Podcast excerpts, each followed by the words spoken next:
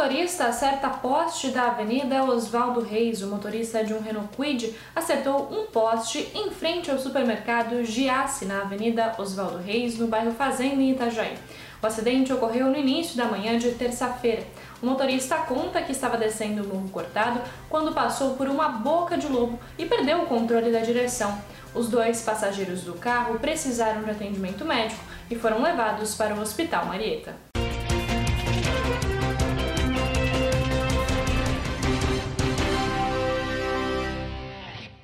Itajaí abre mais quatro consultórios para atender casos de gripe. Itajaí ampliará a quantidade de consultórios médicos na UPA do Centro Integrado de Saúde, no bairro São Vicente, após o surto de casos de gripe. A partir da tarde desta quarta-feira, mais quatro consultórios estarão ativos para atender a alta demanda de pacientes com sintomas respiratórios. Além do aumento do número de médicos, também haverá ampliação das equipes de enfermagem, triagem e da equipe de apoio.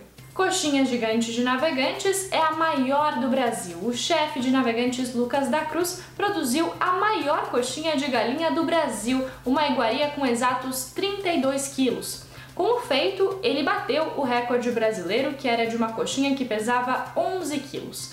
Lucas produz salgadinhos no Centro de Navegantes há 5 anos e foi incentivado pelos amigos a fazer a maior coxinha do Brasil.